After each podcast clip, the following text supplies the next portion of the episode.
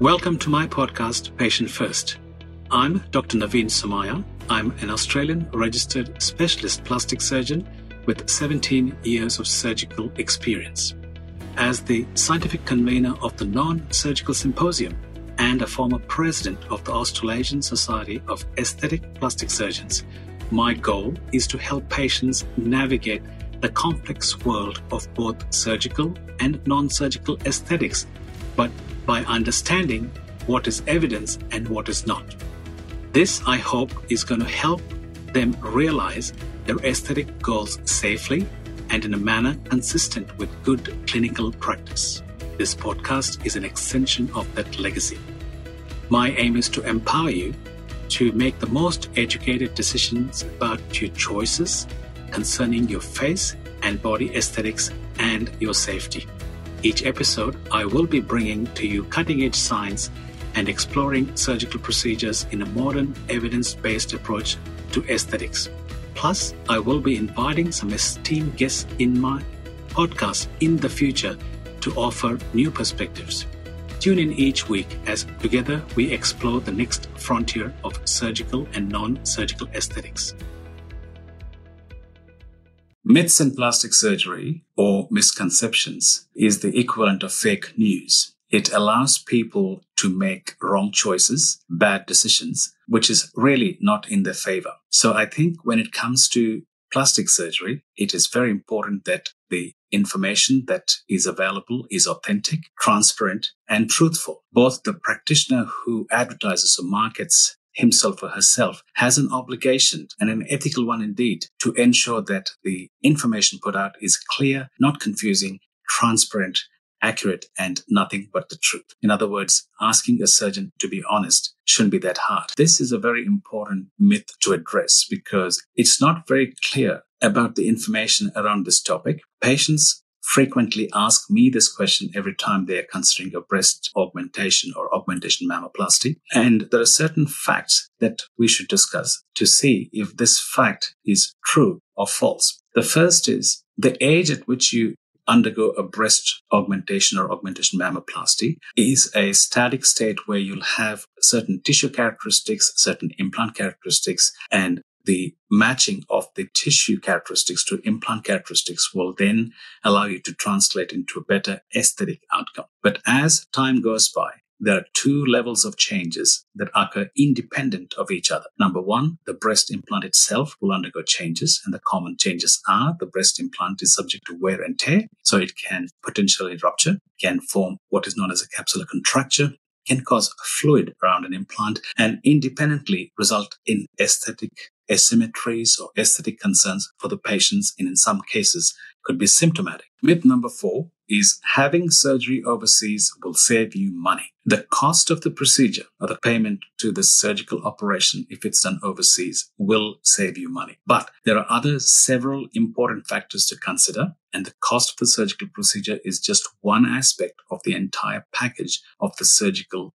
journey. Let's explore them one by one. Quality and safety is the first and the most important prerequisite for successful and safe surgery. There is, should be a critical consideration of quality and safety in every surgical operation. It's important that you research the qualifications and credentials of the surgeon who's oversees the hospital, the facility, the post-op care, and also have to ensure that the post-op the facility is accredited and the surgeon is a registered specialist, not somebody who is not a registered specialist. Overseas surgery has a phenomenon that has been publicized widely. It is a term called ghosting. In other words, you go and see a surgeon and whom you think is the most credentialed surgeon, the most trustworthy surgeon. But because of cultural and language barriers, the surgeon is not the same person who does the operation. The operation is usually performed by a different person whom you haven't really met.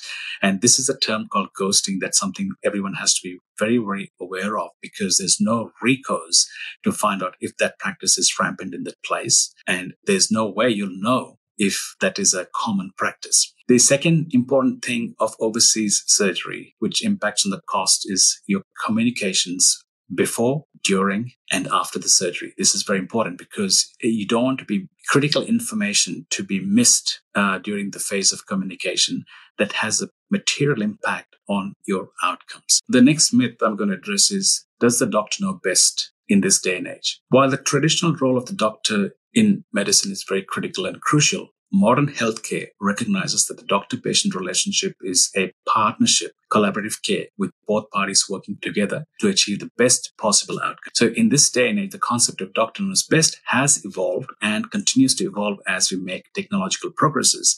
And the doctor patient relationship is characterized by shared decision making and a patient centered approach, which not only respects the doctor's viewpoint, but also the patient's autonomy. Ultimately, the best decisions are made with the patient's values, preferences, circumstances, and the doctor supporting the patient's autonomy and the right to choose. The next myth that I'm going to address is one that I get asked very frequently. Does liposuction address cellulite? Now, first and foremost, we need to define and understand what is cellulite. We all know cellulite is the appearance of the skin and the fat in certain parts of the thigh, upper buttock, and uh, uh, areas um, that commonly are seen in women of different age groups and with no known cause. So the underlying pathophysiology of cellulite is still being understood.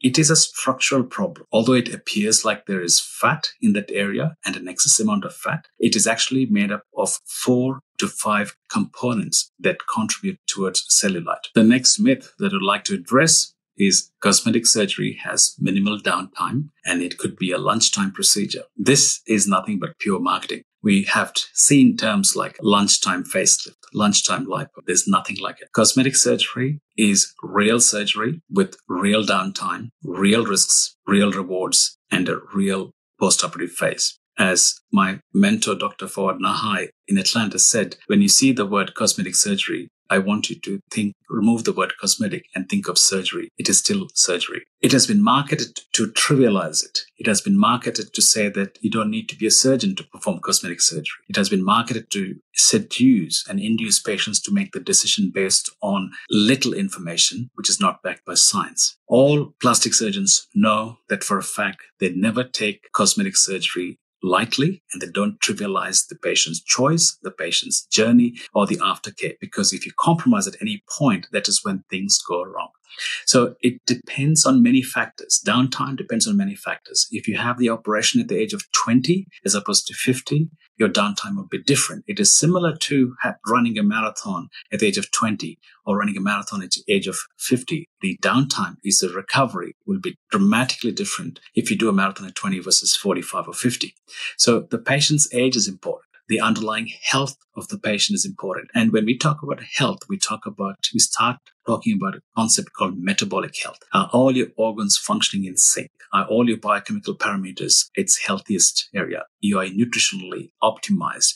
Do you have any allergies that can derail the process? Do you have other comorbidities or illnesses or diseases? And commonly we look at uh, issues with the heart or issues with the lung or diabetes that can impact your healing. So all these things have to be optimized before you can consider surgery to have a small downtime or a low downtime surgery. The other factors that also depend on the type of surgery, whether the surgery is half an hour or 45 minutes or two hours. That makes a big difference to your recovery because physiologically speaking, your surgery is nothing but controlled injury to the body. So the body will respond the way it responds to this injury. Cosmetic surgery can definitely help individuals achieve very specific changes to the appearance changes that have occurred as a part of the aging process, anatomical shifts that could be rectified. But it is important to have realistic expectations when it comes to resembling a particular celebrity. Every single individual is unique with a unique facial feature and altering that is not recommended. It is not ethical. And I don't think a ethical plastic surgeon who has evidence based clinical practice as his core will entertain that thought for you to make you transform you to somebody else. Now, the other important thing is to transform someone to someone else's face will involve significant changes to the bony architecture of the face. In other words, your, your appearance of your face is not linked to your skin.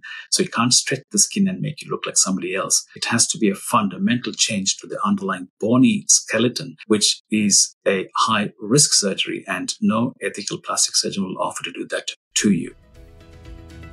Thank you for joining me for this episode of Patient First. I hope you found this podcast useful.